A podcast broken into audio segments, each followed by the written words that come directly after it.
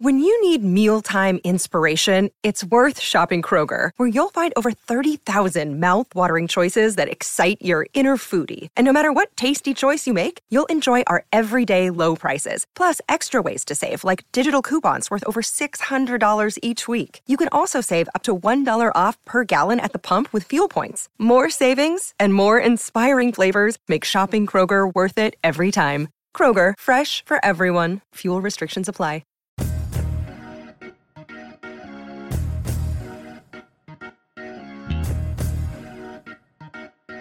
Welcome to the Orange and Brown Talk podcast. My name's Ellis Williams, filling in for Dan Labbe today. We got a loaded show for y'all. First, you'll hear a conversation I had with Mary Kay Cabot and Doug Lesmerises, centered around a column Doug wrote earlier in the week titled How Baker Mayfield Forced the Browns to Focus and Create a Winning Team. It's an interesting conversation. First, unpacking Doug's column before projecting forward about what it means for the Browns' options at quarterback, both this offseason and going forward. We touch on Josh Allen, Lamar Jackson, and of course, Dak Prescott's most recent contract extension. After that, we bring on Tim Bielik to talk about the NFL draft. He's got an interesting cornerback theory that I hope you all stick around for. And also, NFL Network's draft guru Daniel Jeremiah of NFL Network had a conference call today with national media, a call both Tim and I were on. We'll share our insights on that and our biggest takeaways. Again, it's a loaded show. So without further introduction, here we go.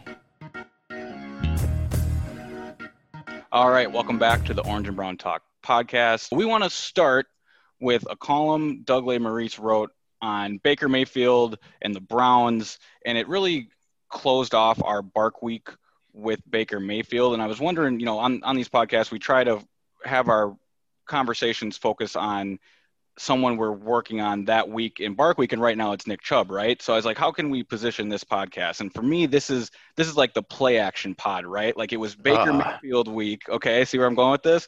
And then you had Baker under center. He was about to hand it off to Nick Chubb, right? But now we're running play action. So Baker's keeping it. He tucks, he boots left, he's rolling, and there's Doug Lesmerises' story, his column, his what did it come out to, Doug? About like one million words somewhere mm-hmm. around there that you got out on, on, Baker in this quarterback situation. Is that what the final four thousand? Four thousand. Oh, it's just four thousand. Okay, it's I read 4, every, I read every word. It, I had to take a few breaks. No, I'm just kidding. It was a great column, you guys. Um, how Baker Mayfield forced the Browns to focus and create a winning team. If you haven't read it yet, go check it out. Assuming you probably already have read it, if you're here checking us out every day, you're going to love this conversation. So, again, this is a play action pass podcast. Baker boots left, sees Doug's story. We're going to drop it off to Doug here. Doug, it was a great piece. If you want to just have the floor, talk a little bit about how you, you came to this column, uh, what you were trying to say, and how you think this relates to the Browns stuff going on with Dak Prescott, and just the the concept of building a team around a quarterback in today's NFL. So I, appreciate the play action thing, uh, making an excuse for I just didn't get it done during Baker Mayfield's actual Bark week, so I, I dropped it on Monday. Um, my point is this, and it's a point that I think I felt back in the day before the Browns had a quarterback that the act of committing to a quarterback is in and of itself a worthwhile thing for a franchise to do, separate from how well the quarterback plays. And I didn't make this analogy in the piece, but I thought about it a lot. It's almost to me like getting engaged, maybe, right? That you hope you get engaged and you fall in love. But if when you get engaged, you say to yourself, you know what? I, would like to lose a couple pounds before the wedding. And you know what? Like, I'm really going to really try to focus on my career and make sure I'm doing a good job at work because I maybe want to buy a house someday, right? And that you just like you get your life in order because there's a marker and if you're just kind of mucking around, I think franchises muck around until they commit to a quarterback. And the best, easiest way to commit, and it's not picking a quarterback in the back half of the first round. It's not a maybe. It's not a dart. It's not a Brady Quinn fell to us. It's not a homeless guy told us to take Johnny Manziel. It's a we are in position to get this guy, and we like this guy the best. If you take a quarterback because he fell to you, you're already in dartboard territory. Doesn't mean it can't hit. Dak Prescott's an example but often it's committing to it. So I, by my calculation, the 2013 draft for quarterbacks was a mess. That was when EJ Manuel was the first guy. It was the Geno Smith year. That doesn't count. 2014 on, 23 quarterbacks taken in the first round. I would argue 17 of the 23 quarterbacks taken in the first round, it was good for the franchise. Now, doesn't mean 17 out of 23 worked out as quarterbacks, but it made franchises get themselves in order. And often the quarterback hit, and sometimes Marcus Mariota to Ryan Tannehill in Tennessee, Jameis Winston to Tom Brady in Tampa. There are examples where you get in order, your quarterback fails, and you slide somebody else in and you're ready to roll, which is why if I were the Chicago Bears, I would do whatever it takes to get Russell Wilson. You're there, you're in. You build a defense to complement Mitch Trubisky. You hired an offensive minded coach to complement Mitch Trubisky. He didn't work. You're positioned. Do whatever it takes to, to get Russell Wilson. Because if you don't do that, the act of randomly chasing a quarterback, and as I laid out in the piece, the Browns used six early picks in the previous 11 years trying to get a quarterback. That's loss of value. So sometimes teams are reluctant to trade up. You don't want to trade too many picks. You're wasting picks, chasing maybe quarterbacks. Go get your guy. The act of doing it is good in and of itself. And also, there's a lot, I think, to syncing up your quarterback's progress and your team's progress, which I think the Browns have done very well with Baker Mayfield. They're on the same timeline now franchise success, quarterback success. So that's the main overall thing. And to me, it'll it'll affect how I view quarterbacks forever. You're never wrong. You're never wrong. The Rams traded up for Goff. He kind of flamed out. It was still the right thing to do. The Eagles traded up for Wentz. He kind of flamed out. It was still the right thing to do. And I think examples like that will keep happening. Mary Kay, there's a lot to unpack there. It's the reason we're having this conversation. One thing I thought that was really interesting that Doug laid out there was the muck that is created when you don't have that franchise quarterback or at least don't go after him. You, of course, have lived and worked and made a profession out of covering a lot of that Browns muck prior to Baker Mayfield arriving. So, my question is this How much credit does Baker deserve? And just the decision, like Doug's saying, to address quarterback, be aggressive about quarterback, take quarterback number one how much did that influence the Browns to, for lack of a better term, grow up as an organization? Much like Doug pointed to the Bucks, the Titans, the Rams.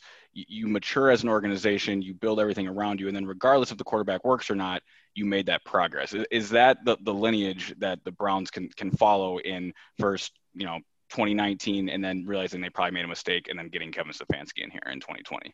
Yeah, I mean, I, think he, I think he makes makes a great point that the quarterback does force you to get your act together. And I think the way that the Browns really got their act together this year is that they then, after all the other things that they did, including, you know, 2017 getting Myles Garrett with the number one overall pick, this year they really took it to heart uh, to support their young quarterback. And I think that's so vitally important that you really have to then surround your young quarterback with a really good offensive line, first of all.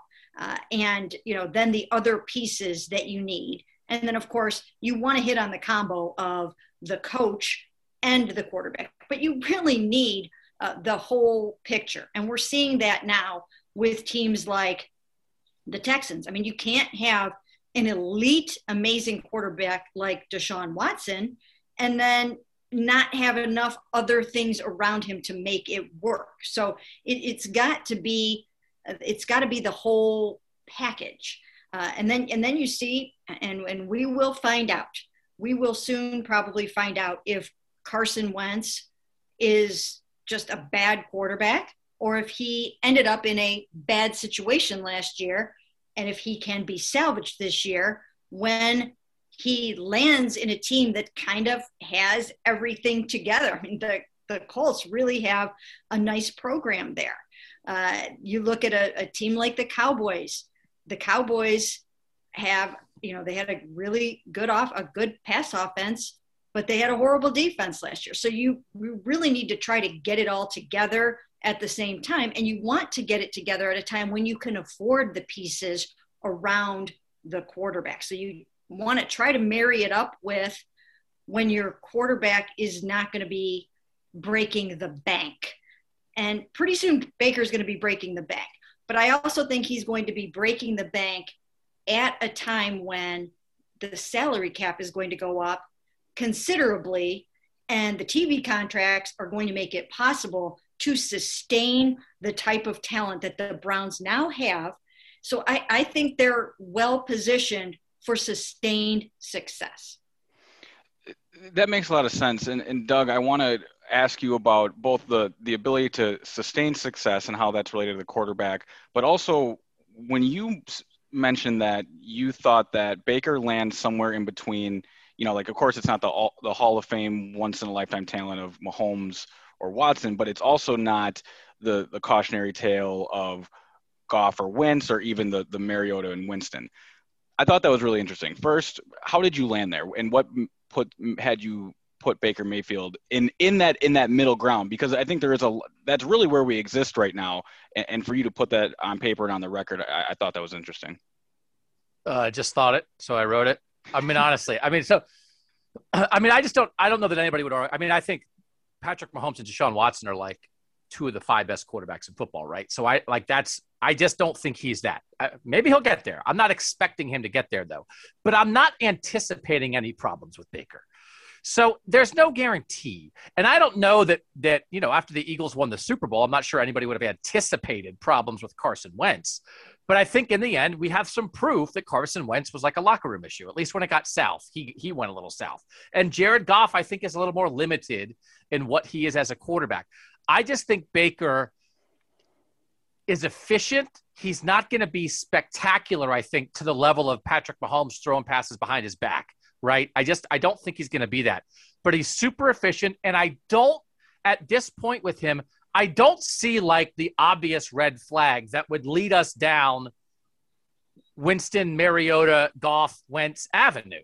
So I'm not going to assume it, right? I'm not going to and I'm not going to let it affect my thinking and make me be reluctant about the Browns quarterback just because Carson Wentz turned out to be a dingaling.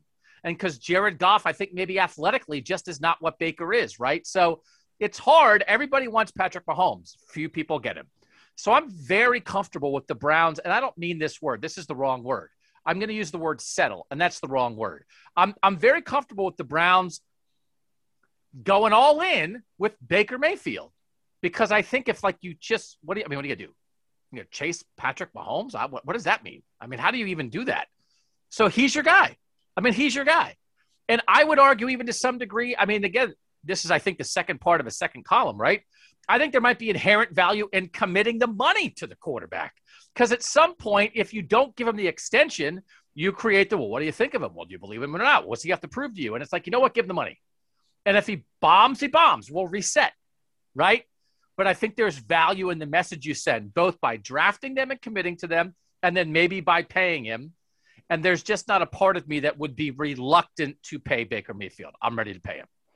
So you're ready to pay him now, Doug? Would you go ahead and do that this offseason?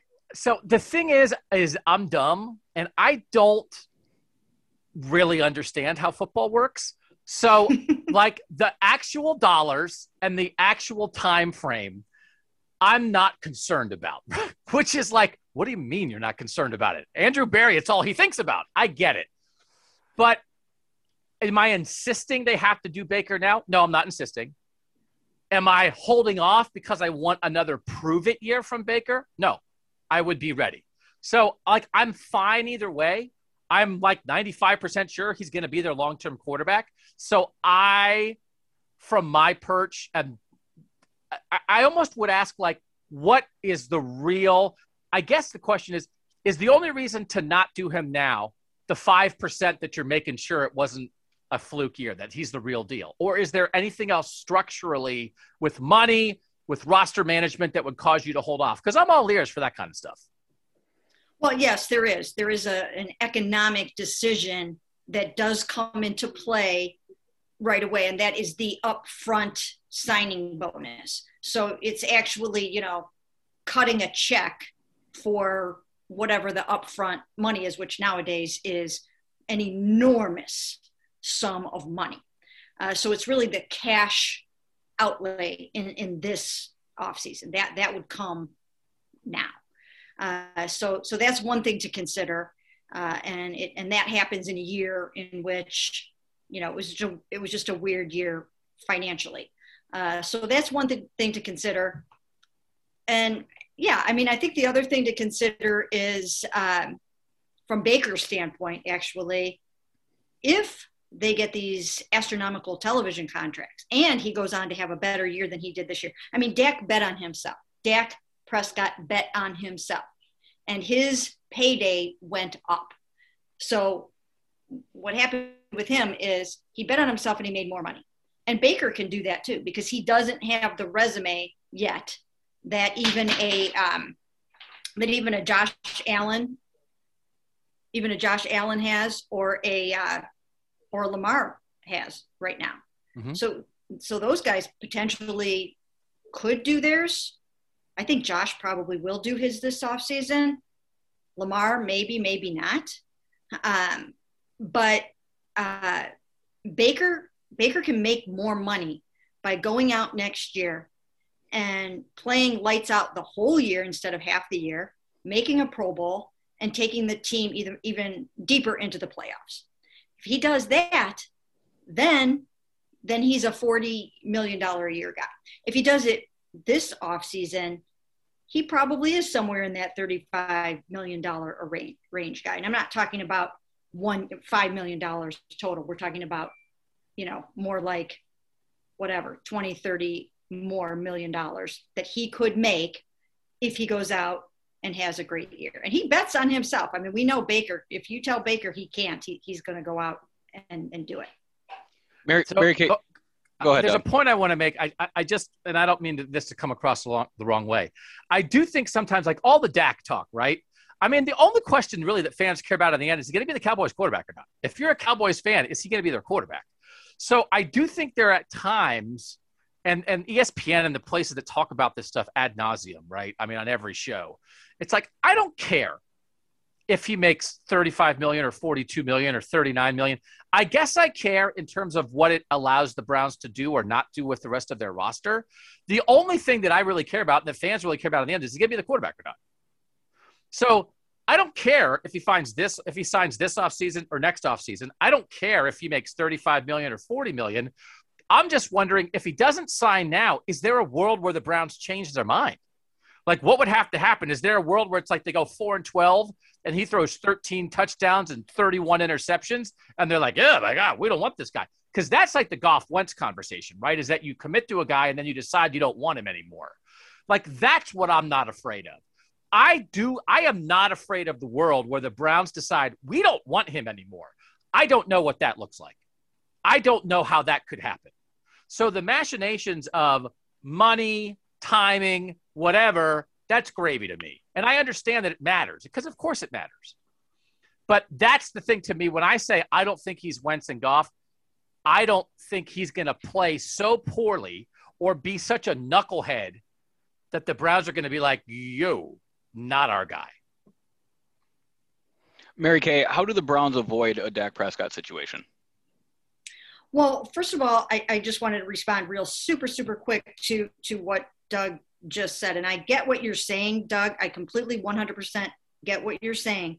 But I will also say that in the moment when Jared Goff sat down at that desk and signed that big old blockbuster uh, extension, and when Carson Wentz sat down and signed that blockbuster exten- extension those years for 33 million and 32 million, there was no way in heck those football teams thought for one second that it could go wrong the way that it did. It just wasn't not in the thinking of anybody, right? I mean, didn't we think Sean McVay was brilliant and Jared Goff was amazing and they made this wonderful pair?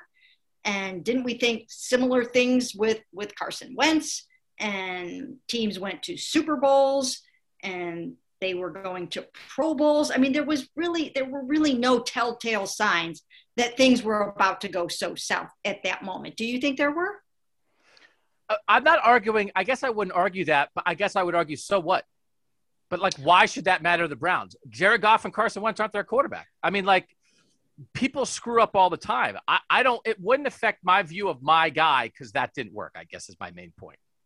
Well, I, I just I have written this several times, and even though Andrew Berry said that Carson isn't a cautionary tale and Jared wasn't a cautionary tale, I maintain that those are cautionary tales. That those are cautionary tales because there's no reason that you have to do this right now. Why not see make sure that what you're seeing and what you're believing is what it's going to be. And the only reason why I say that is because teams this you know they this was their first year of really seeing what Kevin Stefanski and Baker Mayfield were going to do together. And although I think we all have every reason to believe that it's only going to get better, why not make sure? And I do think there is that element of let's make sure that teams don't catch up to, you know, the the Baker Mayfield plan from last year. They're going to dig into the film, they're going to see what they can take away. Let's make sure that they don't take so much of it away that it's not as effective, that it's not getting us to the AFC championship game and the Super Bowl. Let's make sure that it is going up a notch and, and getting better. So I do think that those are cautionary tales. And I still also think that even the Deshaun Watson situation is a cautionary tale. Now, do we anticipate? Because do we do we like I was just going to say, do we anticipate that that for some reason Baker Mayfield is you know that something weird and fluky like that could possibly happen here? No. That's the worst run franchise. The chaplain's in charge of the team. As long as the Browns don't put the chaplain in charge of the team, the, the Texans have nothing to do with the Browns. Right. The, the, but the point is something completely unforeseen. Something really, really unforeseen happened with that whole situation after this early extension was signed. Nobody, and I'm not saying that that kind of situation would happen here, but if if I were if I were the person running the Cleveland Browns, I would hold off on the extension until after the fourth year. I would want to see what the salary cap is. I would want to see how the fourth year goes. And I don't care if I have to pay him more money after next year than I had to pay him after this year. I want to see exactly what I have in my quarterback in the second full year in a system when not only should he be better in it, but other people will know how to attack it and break it down. And if I were under the gun and I had to do it now, I would do it. But I'm not going to do it just because I don't want to hurt somebody's feelings. That's not how I'm going to run. But you're business. not doing it because Carson Wentz and Jared Goff sucked. If if Char- if Carson Wentz and Jared Goff were awesome still, would you do it? I so here's my other point. Know. Here's my other point. Guess who might win the Super Bowl this year? The Rams. They signed Jared Goff. He wasn't worth the money. They got rid of him. They gave the Lions a couple first round picks, and they're sliding Matt Stafford in to try to do exactly what Ryan Tannehill did in Tennessee and what Tom Brady did in Tampa Bay. And my point of that is, I think there's inherent, like it's still, you're still okay. That's the thing. Your, your franchise is in such a spot that I, I think you don't have to live in fear because as much as you rely on the quarterback, if you get everything else in order around the quarterback, you can survive even if the quarterback goes south. So, like, that sounds crazy, right? But we're acting like Goff and Wentz are worst case scenarios. Wentz was a locker room ding dong. He and Doug Pederson apparently wanted to kill each other, and they got rid of both of them. I mean, if that happens, that happens. If the Browns put the chaplain in charge and they scare off the best player in franchise history, okay. Those are both bonkers scenarios. I think this. I think the Rams one is is a possible thing to be wary of, except they're fine. They are. They have a great no, they, team they, and a great they, coach, and they think they are a Super Bowl favorite right now. So, like, even the quarterback going south isn't the worst thing in the world, which is why I would not let signing Jared Goff keep me from signing Baker Mayfield if I wanted to do it otherwise. But but the question that I would have for you is why what would be the pros? And and you know what? They might do it. I mean they, i'm not saying that andrew berry agrees with what i'm saying. They might go ahead and do it absolutely. They might get caught up in extension mania. Dak signs dominoes start to fall. Josh is going to be you know in the middle of a press conference somewhere and their fans are going to be cheering and, and they might get get caught up in it but my question to you is why would you do it now when you can wait with no detriment to the club that I can see. and I've argued that too in the past. It's like what I thought it was. I thought you had five years for rookie quarterback. Why is everyone going nuts after three years? Because I don't understand football. There's two things I think that would be in play. And again, actually, Kay, because the, the, the Deshaun Watson scenario you're presenting is a reason why Baker wouldn't sign, right? So there might be okay if if Baker takes Deshaun Watson as caution, hey, you might sign with the franchise and the franchise loses its mind and the Browns take Wentz and Goff as caution, then they both might they might be equally happy to do nothing right now, and it's fine. I think there's two things. One is if you sign Baker Mayfield, he's not trying to prove anything this year. He goes into this year when you should be thinking about getting to the Super Bowl with a clear head. They love me. I love them. I'm here no matter what. I don't have to prove anything to anybody. If I play well or don't play well, it's not going to affect my pocketbook. I'm just trying to win games. Small, small intrinsic thing there. And then the other thing is the thing you said off the top, which is maybe they get him for 35 million now, and if he's awesome, they pay him 40 million later. And we know Andrew Berry has said he would like to be proactive and aggressive with re-signing their guys and get them early. So, you know, roster management down the line, if Baker is willing to do it now, and you both believe in Baker, but you know what? You're saving some money before the quarterback market goes even nuttier than it just did with Dak. There is some value mm-hmm. to that. It's not it's not the make or break. You have to do it now. But as Andrew Berry manages this team, I think that will enter his thinking at least a little bit. Now, neither of those two mean you have to do it. And I'm okay if they don't do it. I'm okay if they don't do it. Right. But I just don't want them. I, I would not want, in the end, the reason they don't do it is because Carson Wentz is a dingaling. That's all. Make your own decision because, bottom line, I you have to commit I mean, bottom line, you're getting, I mean, right?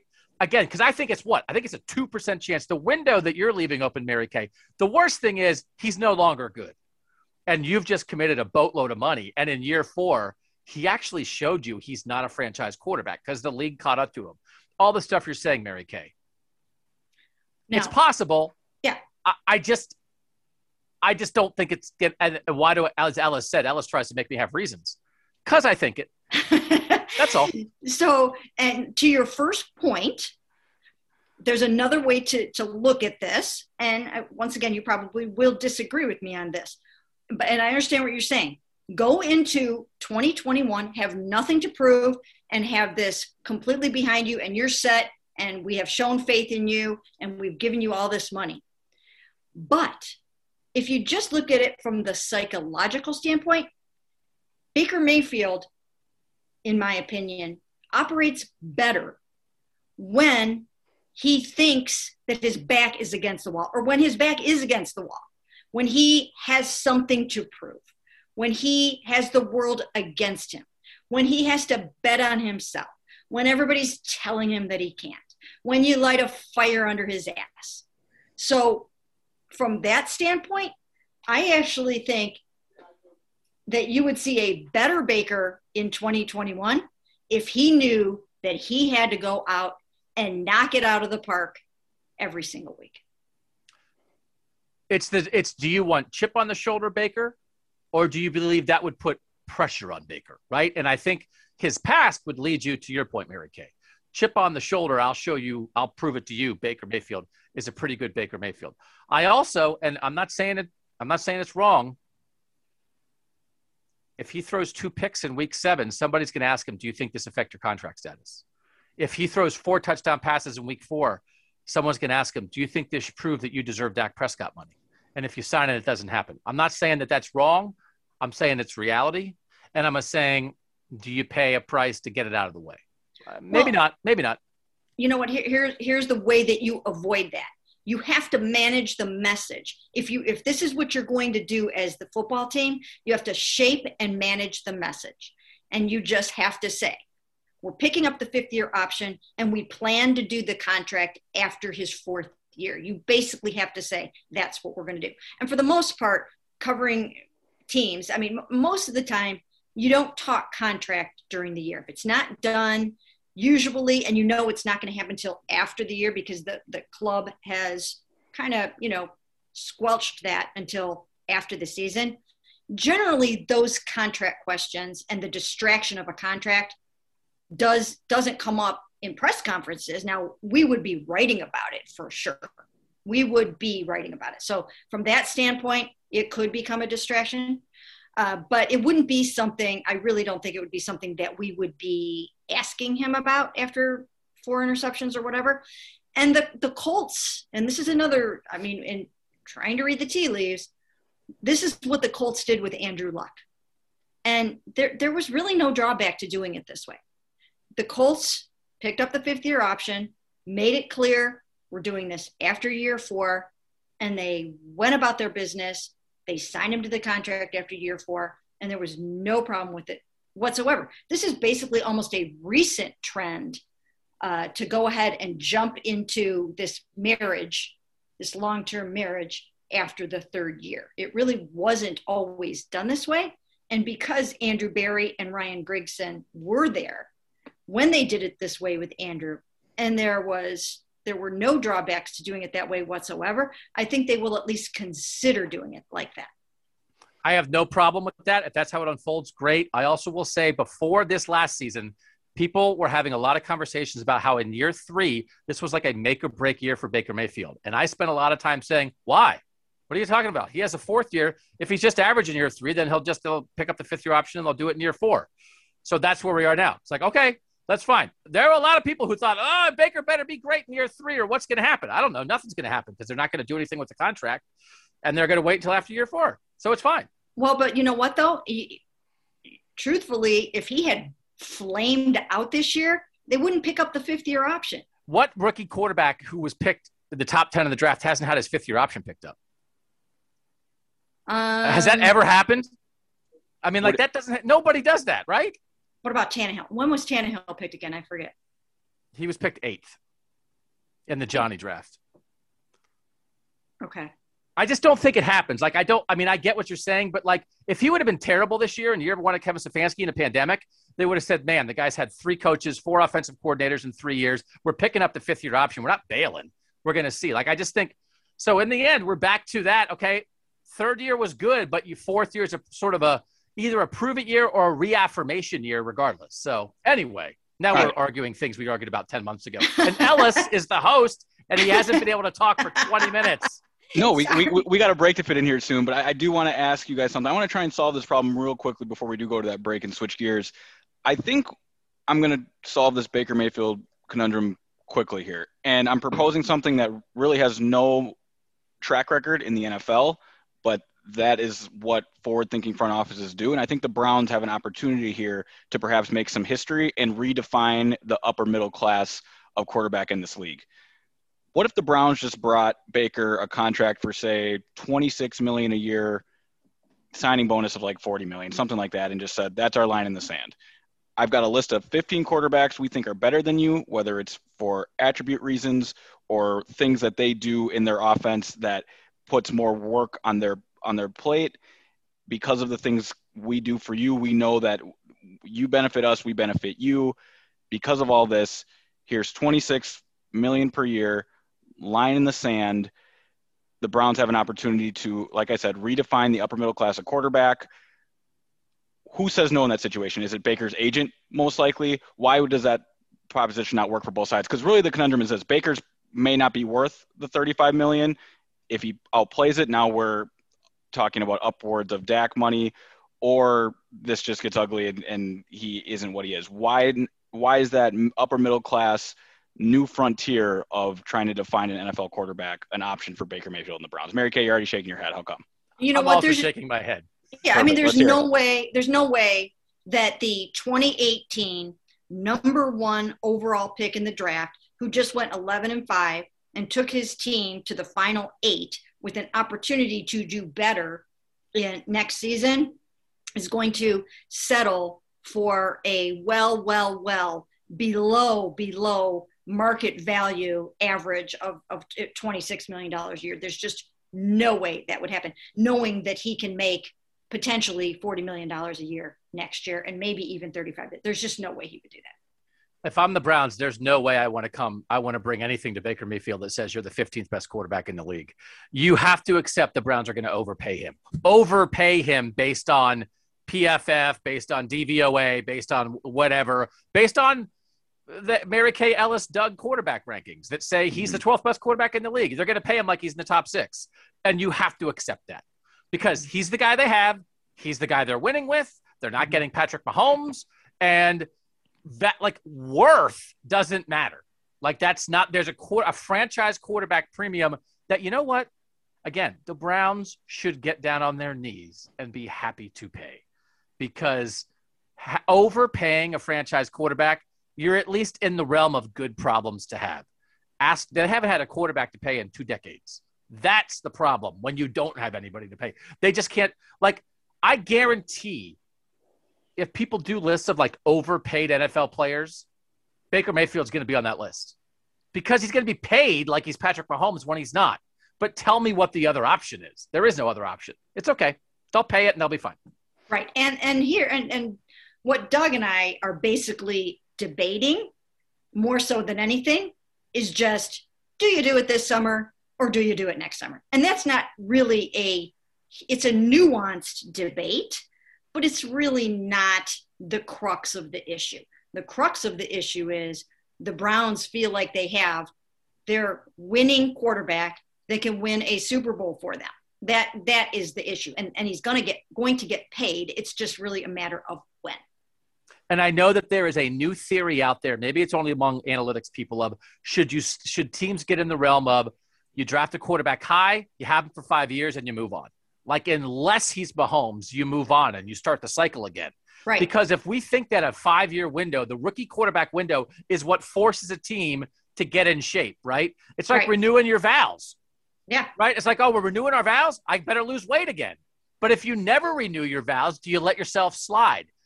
I am not advocating for that. I am not trying to advocate for, hey, the Browns got in shape. They don't need Baker Mayfield anymore. Slide in a different quarterback. Don't pay him. Draft right. somebody else. I'm not doing that. That's not what the point of my article was. I'm intrigued by the idea, but I want to let somebody else do it. That's one of these things, right? It's an interesting idea. God forbid, who's the GM that's going to do it?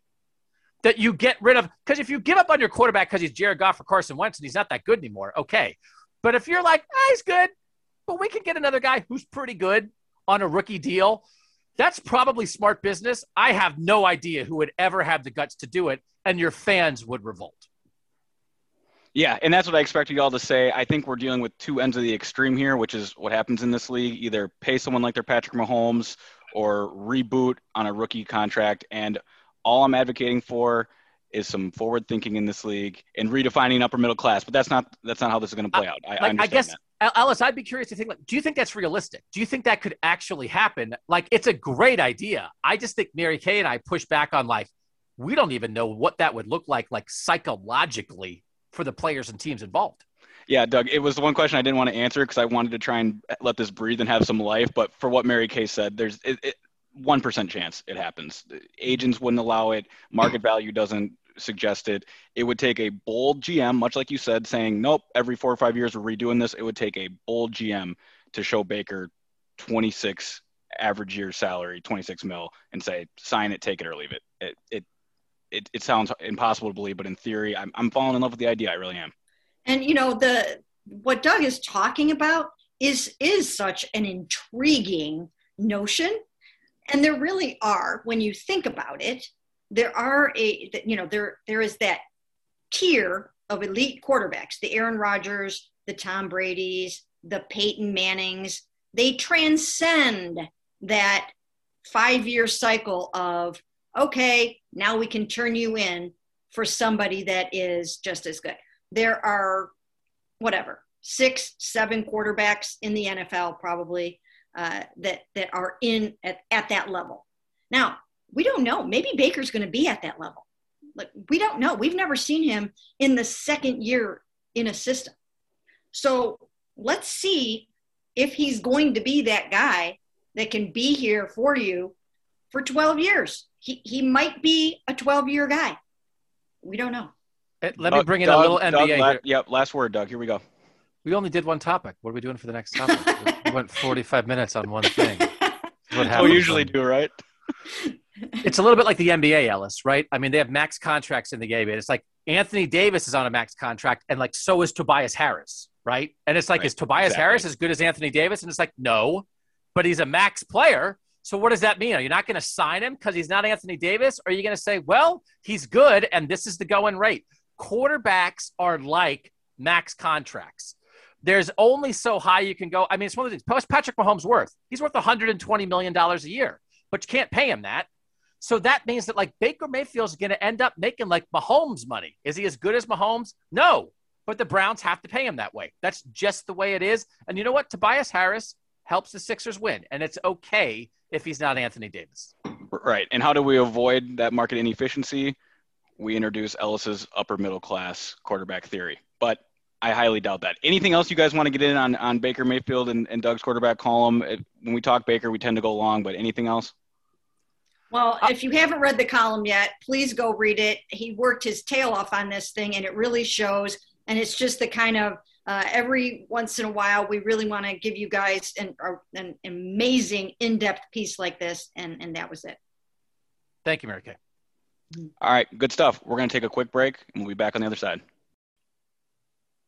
All right, we're back here on the Orange and Brown Talk podcast. My name's Ellis Williams. This time, we're bringing in Tim Bielik to talk NFL draft, of course. Tim, how you doing, man? Doing pretty good. I Hope you guys are as well. Yep, yep. Same, same over here. So loaded day, busy day in the NFL. Uh, franchise tag deadline stuff. Uh, Browns releasing Adrian Clayborn. Daniel Jeremiah of NFL Network, of course, the draft guru, had a conference call today with NFL media, and we learned a lot from him today. So that's where I want to start with you. Um, we were both fortunate enough to, to get a question in on it with him, uh, like a two-hour conversation. So, you know, really, really putting the time in for one question, right? But um, I thought your question was really interesting. I think you're coming up with a, a theme that I think will become popular opinion as we get closer to the draft, and you you really opened my eyes to it. Um, so let's just start there. What, what, did you have to ask Daniel Jeremiah? The reason for that, and what did you learn from how he responded to your question today? Well, what I was initially going to ask was looking at the top three um, center cornerbacks in this draft.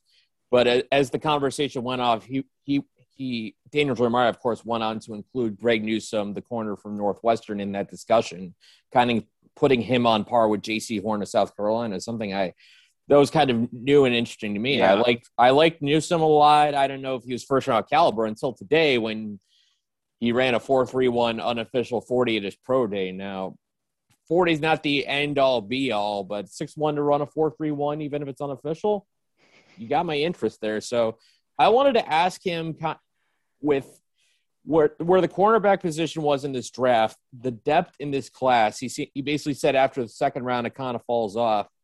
If where the Browns sit at 26, if those those top four guys aren't there, we know Pat Surtain and Caleb Farley definitely won't be there. They'll be gone in the first hour plus of the draft.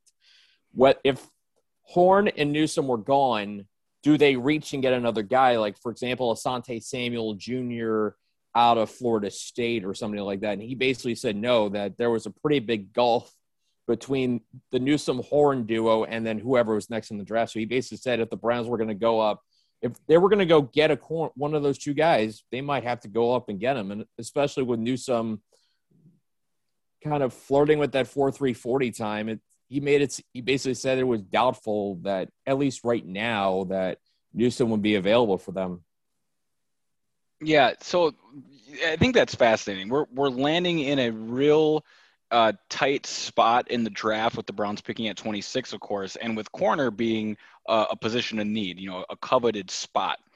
So when you see those four guys, we assume the top two the Browns really aren't going to have a shot at. I mean, we've seen those guys go as high as, I mean, right outside the top 10 to going even, I've seen like 10 and 11, 11 and 12, things like that that sort of puts Jaycee Horn in a sweet spot and now bringing Greg Newsome in there. So first, and let, do you want to touch on those top two guys and just theorize if the Browns were able to grab them? And then after that, what is it you like about both Jaycee Horn and I know we talked a little bit about Newsome's speed and whatnot. What is it about those two guys um, that also now with what you learned from DJ position them as really that being the, the top four and the drop off and the golf in between there? Explain what why that golf exists. Well, to start off real quick with when it comes to Surtain and Farley, they're going to have to make a gigantic leap up right. into the top 10 of the draft, something bigger than what the Steelers gave up two years ago in a trade with the Broncos for Devin Bush. That obviously has worked out well for Pittsburgh. They'd probably do it every day again and twice on Sundays. But when I look at the next the two guys, yeah, when I look at the next two guys, Horn and Newsome, I, I look at their physical frames are very similar. They're both six one guys. I think Horn plays a more physical brand of football than Newsome, but I think where Newsome stands out is ball skills. if you watch him against Ohio State, he did not play the whole game against Ohio State, but he's a guy who's six one, just a shade under two hundred pounds. Um, not need to be the biggest guy, but the way he plays the ball is tremendous. It seemed like he really boosted his stock based on the fact that he ran well this season, didn't play a lot this year, only played a handful of games. Of course, even in the Big Ten where schedules were limited this year, Newsome didn't get the full slate of games, but when he played, he was impressive. And of course, putting that time out again, take, say what you ever ever you want about the 40, whether it's overrated, underrated, or in my case, overrated, and only a small piece of the puzzle. Mm-hmm. But still, speed is speed. We talk about the Browns needing speed all the time. You get a 6 1 corner that can move opposite a 5'10, 5'10, 5'11 corner in Denzel Ward that can move. I think that's beneficial. And in this division, where a quarter of your games, about a quarter of your games are against Chase Claypool and Tee Higgins, you need a tall guy who can cover. If Newsome's there or Jaycee Horn's there, it's an easy. It's it's starting to become a pretty easy decision to me, just because I just because we'll get into it. We can get in this in the weeks to come. The edge rusher class is great. Jeremiah Daniel Jeremiah also raved about the linebackers in this class. The he safety did. position is deep. I I you I don't know. It might be a dangerous slope to pick based on the pecking order of depth in the class, but considering how corner is sort of top heavy in this draft when it comes to the first couple rounds, combined with the fact that there's not a lot of good corners out there, and if the Browns are going to get one before the draft, it might have to come via trade. I'm starting to lean more towards corner if they can get one at 26. It makes a lot of sense, Tim, and I understand your your pushback for you know positioning your board, your overall board, based on depth of said position, but that might be where this is trending with just the the natural value of having a, a corner gives a football team. And really, when you're looking at the Browns in particular, the question marks at that number two corner spot. I mean, in a perfect world, we'd love to say Greedy Williams, pencil him in. He's you know number two pick from two years ago, and he's going to play 900 snaps. But there's no way the Browns can operate as if that's an absolute, right? So what I want to ask you next is, at what point do you start considering trading up? You know, let's say we we get to pick 20 and we know that uh, you know those top two guys, Farley and Surtain, are gone, and you're looking at Horn and Newsome, and you think that those two are following you at 26, but then before you know it, you know, someone at 22 or 23 all of a sudden grabs Horn, and now you're looking at just Newsome on the board. Is there a point where you just trade up to be aggressive to go get your guy, are you cool with standing pat at 26 and just pivoting if both those corners are gone by the time they get to you? Uh, where, if we're putting your GM hat on, how important is it to you to go get one of these top four guys, and most probably the the bottom two we're talking about here, and Horn and Newsome? I think obviously a lot of it's going to be predicated on what happens starting next Wednesday. When you look yeah. at the targets out there in free agency, Carl Lawson not getting tagged is massive. John Johnson, the safety from the Rams, not getting tagged is massive.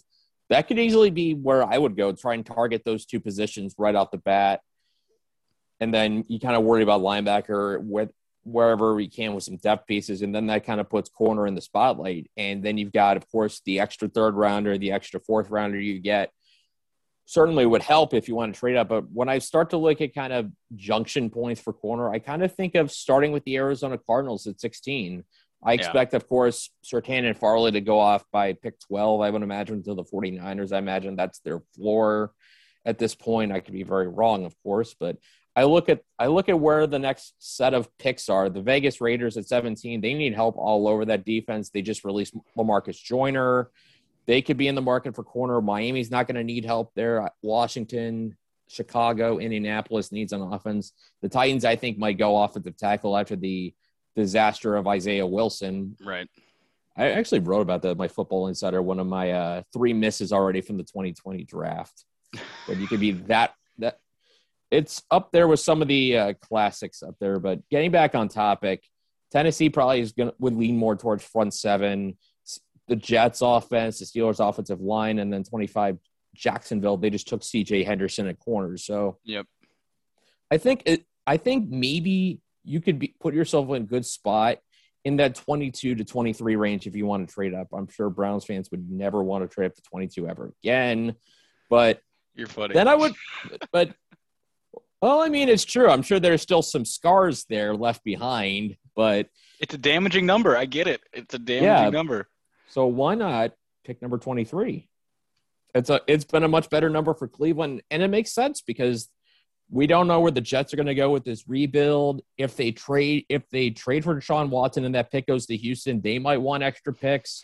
I can see the Browns maybe moving up, sending a third rounder to the Jets to make sure they get the corner they want. And I think when you're in a position that the Browns are, where you don't need a lot of pieces, you just need some quality pieces.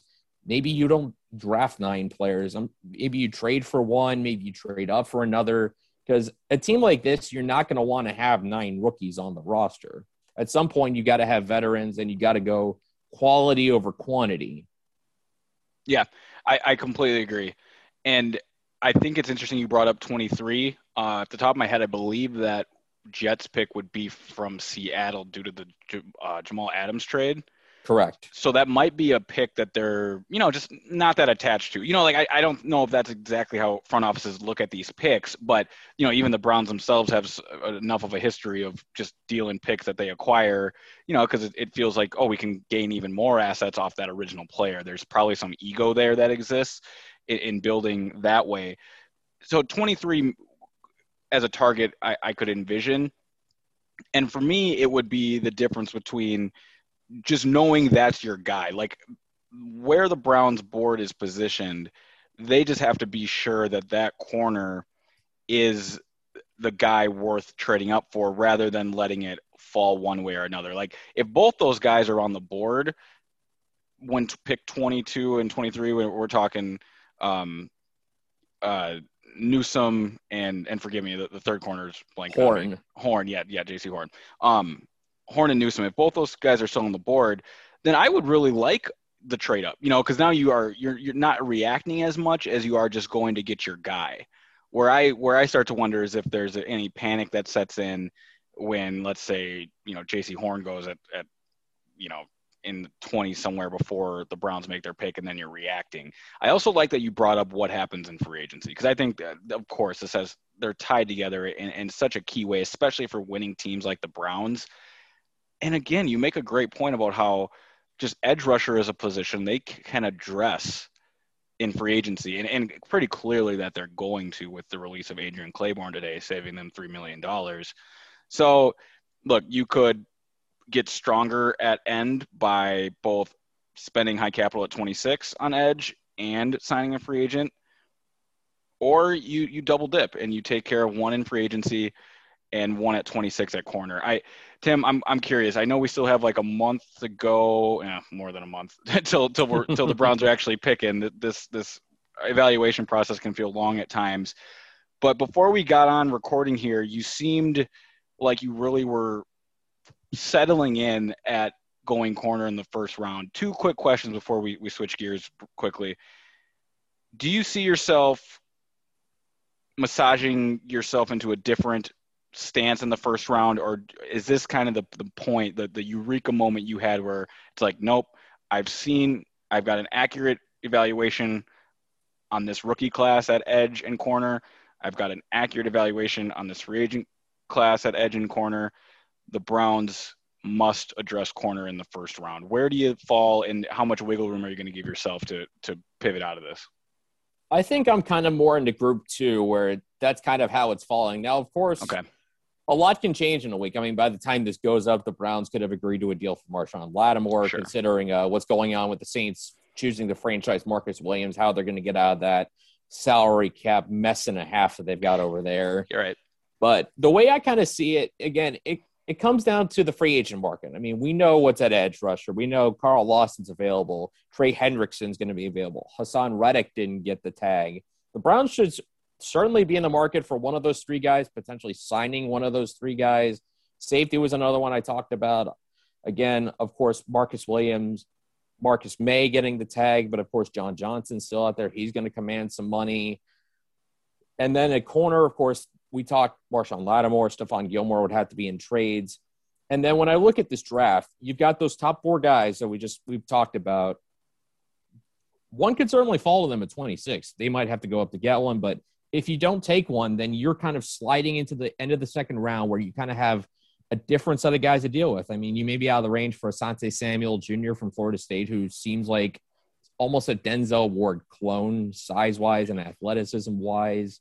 You look at Ifeatu Melifonwu, the tall corner from Syracuse, who kind of fits that profile.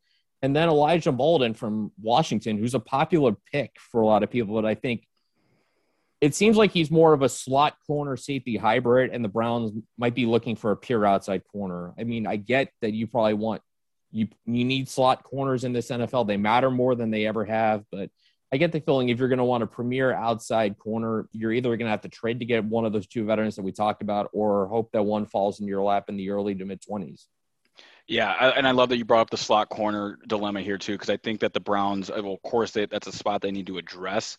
I'm not sure how acquiring three guys that, well, rostering Ward and Greedy, and then perhaps bringing back Terrance Mitchell and then getting one in the first round who is playing primarily outside and who is cool with sliding inside. So if the Browns don't go corner in the first round, is what I'm trying to say, expect them to grab one in the second or third round and have them pencil in at that slot spot. Because once you get outside of that top four, you start seeing a lot of guys with that versatility and some guys that just pencil in as slots, right? Mm-hmm. Definitely. Yeah. Yep, makes a lot of sense. Okay, Tim. Um, we're gonna pivot here for just some brief takeaways from what we learned from Daniel Jeremiah today. Of course, uh, NFL Network's draft guru uh, spent like two hours talking with us, and I mean, just a lot of in- interesting nuggets and bits of information. Besides the idea that if Daniel Jeremiah was given true serum, Kyle Pitts should go number two overall to the New York Jets. He could not stop raving about Kyle Pitts today. That's one major takeaway I had. Other than the Pitts love, uh, what stood out to you?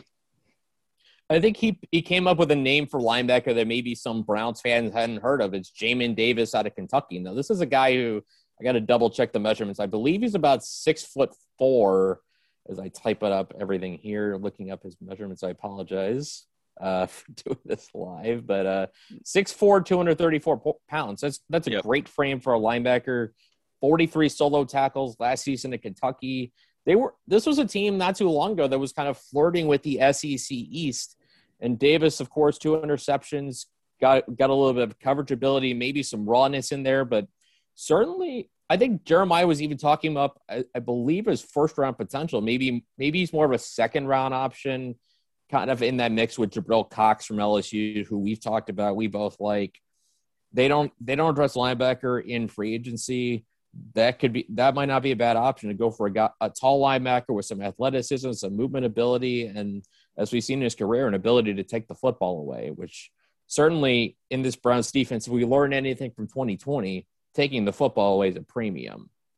Yeah, that's exactly it. I was uh, surprised to hear that name too, not in like a negative way. Like I didn't think uh, DJ would like that kid, but it just was reaffirming. Like, okay, this is someone I got to pay more attention to. Like you said, again, it's going to be interesting to see how the dominoes fall in free agency. Mary Kay Cabot, our colleague, has both written and and talked about uh, possibly some interest there between Lavonte David, the, the Buccaneers veteran who's going to hit free agency, and the Browns. Of course, he's 31, but just coming off a Super Bowl, still seems like he has the burst to play sideline to sideline, can get into coverage and, and just, you know, turn on the tape and see what he did to Travis Kelce. Not that he won every rep, but you know, probably some of the best football that Travis Kelce's faced was that Tampa Bay defense, and Lavonte David had a lot to do with that. For me, staying on linebackers, and I'm I want to just curious if you think I decoded this accurately or if I'm looking too much into it, but I didn't hear as much Zaven Collins love as I thought. Now that was the one question I had for him. It, listeners know I've been on this Zaven Collins thing for probably a, a month now, essentially since the Super Bowl that I'd love to see the Browns grab him at 26. In my question to DJ, I laid out why he really should fit the build as a an outlier type prospect. I compared him to Mekhi Becton and Lamar Jackson, which could be completely unfair to Zaven Collins. But all I meant by that was just when we're doing this draft evaluation process and we wonder why we miss on guys later, it tends to come back to that they had one or two athletic traits or things they did on the field that just were one of a kind, unique, unicorn like. And for Zaven Collins, you mentioned um, how Jamin Davis was six four, you know, 240. Zaven Collins also six four, but he's about 260. And we'll see when those official measurements come in. But for a guy of that size, and we've talked about before, who who can move the way he moves, and he moves like he's 20 or 30 pounds less, I was like, isn't this the guy who, when we look back, could be the the prospect that it's like, ah, how did he fall so late? And I thought his response to that question was interesting. He said, you know, I, he doesn't have the best instincts. I, I, don't know if you can trust him inside as your traditional middle linebacker, despite comparing, saying earlier in the interview that one someone he talked to compared him to Brian Urlacher coming out, which I thought was interesting. But point being was, I just didn't think that DJ was all that excited about Zaven Collins aside from everything else everyone said about him, which made me uh, slowed my roll on him slightly. Um, any do you have any new feelings on Zaven Collins, or is he still right where you you have him, which is essentially what I got from DJ? Well, backtracking on Lavonte David, of course, he's not going to the Browns, re-upping with the Bucks, For the reports, as everybody who listens to this podcast probably knows by now. Yep, yep, yep, got that. So. Uh, but when I look at Collins, I thought it was interesting. Like, there's the idea of teams when moving the edge, and then he's basically saying, then Jeremiah basically saying that Collins is not the greatest pass rusher. So I think it, the idea that he's got more defensive end frame than linebacker, and you say he's not he's not a defense, not going to be a superstar pass rusher. That's what really kind of int- intrigued me. Is like he's going to basically pretty much be limited to outside linebacker in a 4-3 base, inside in a 3-4 base. So you're going to pretty much be asking to do those things. And the instinct thing does also tell me he's going to be outside. Maybe that's just where he's best suited, where right. you have a guy who's in the middle of the defense, kind of controlling everything, and then Collins just handles the coverage responsibilities on the outside. So maybe it didn't change too much, but I think it kind of under it says to me that maybe there's more of a limited role for Collins than maybe we're all thinking that he's as as much as some people maybe would compare him to Khalil Mack because of the rare athleticism and the fact that he's from a group of five school, he's not Khalil Mack. Khalil Mack is once in a generation type of group of five prospect. Collins is going to be Collins probably going to be first round pick, but I think maybe that the explanation he gave is kind of why Collins is that fringe first second round prospect. Yeah, and, and, listeners, that yep yep for me after Tim shared the Lavonte David news um, is me learning in real time that Lavonte David signs that contract as Tim's talking. I'm googling. I was on a podcast with Mary Kay and, and Doug before this. That clearly happened while we were recording. So, mm-hmm. but it's a good lesson in this chaos that is free agency that we are pegging these mock drafts and trying to you know marry teams together to certain players and until a lot of this free agency stuff falls we're not going to know exactly what these team needs are and who is even available in free agency when it opens in about a week. So there you have it.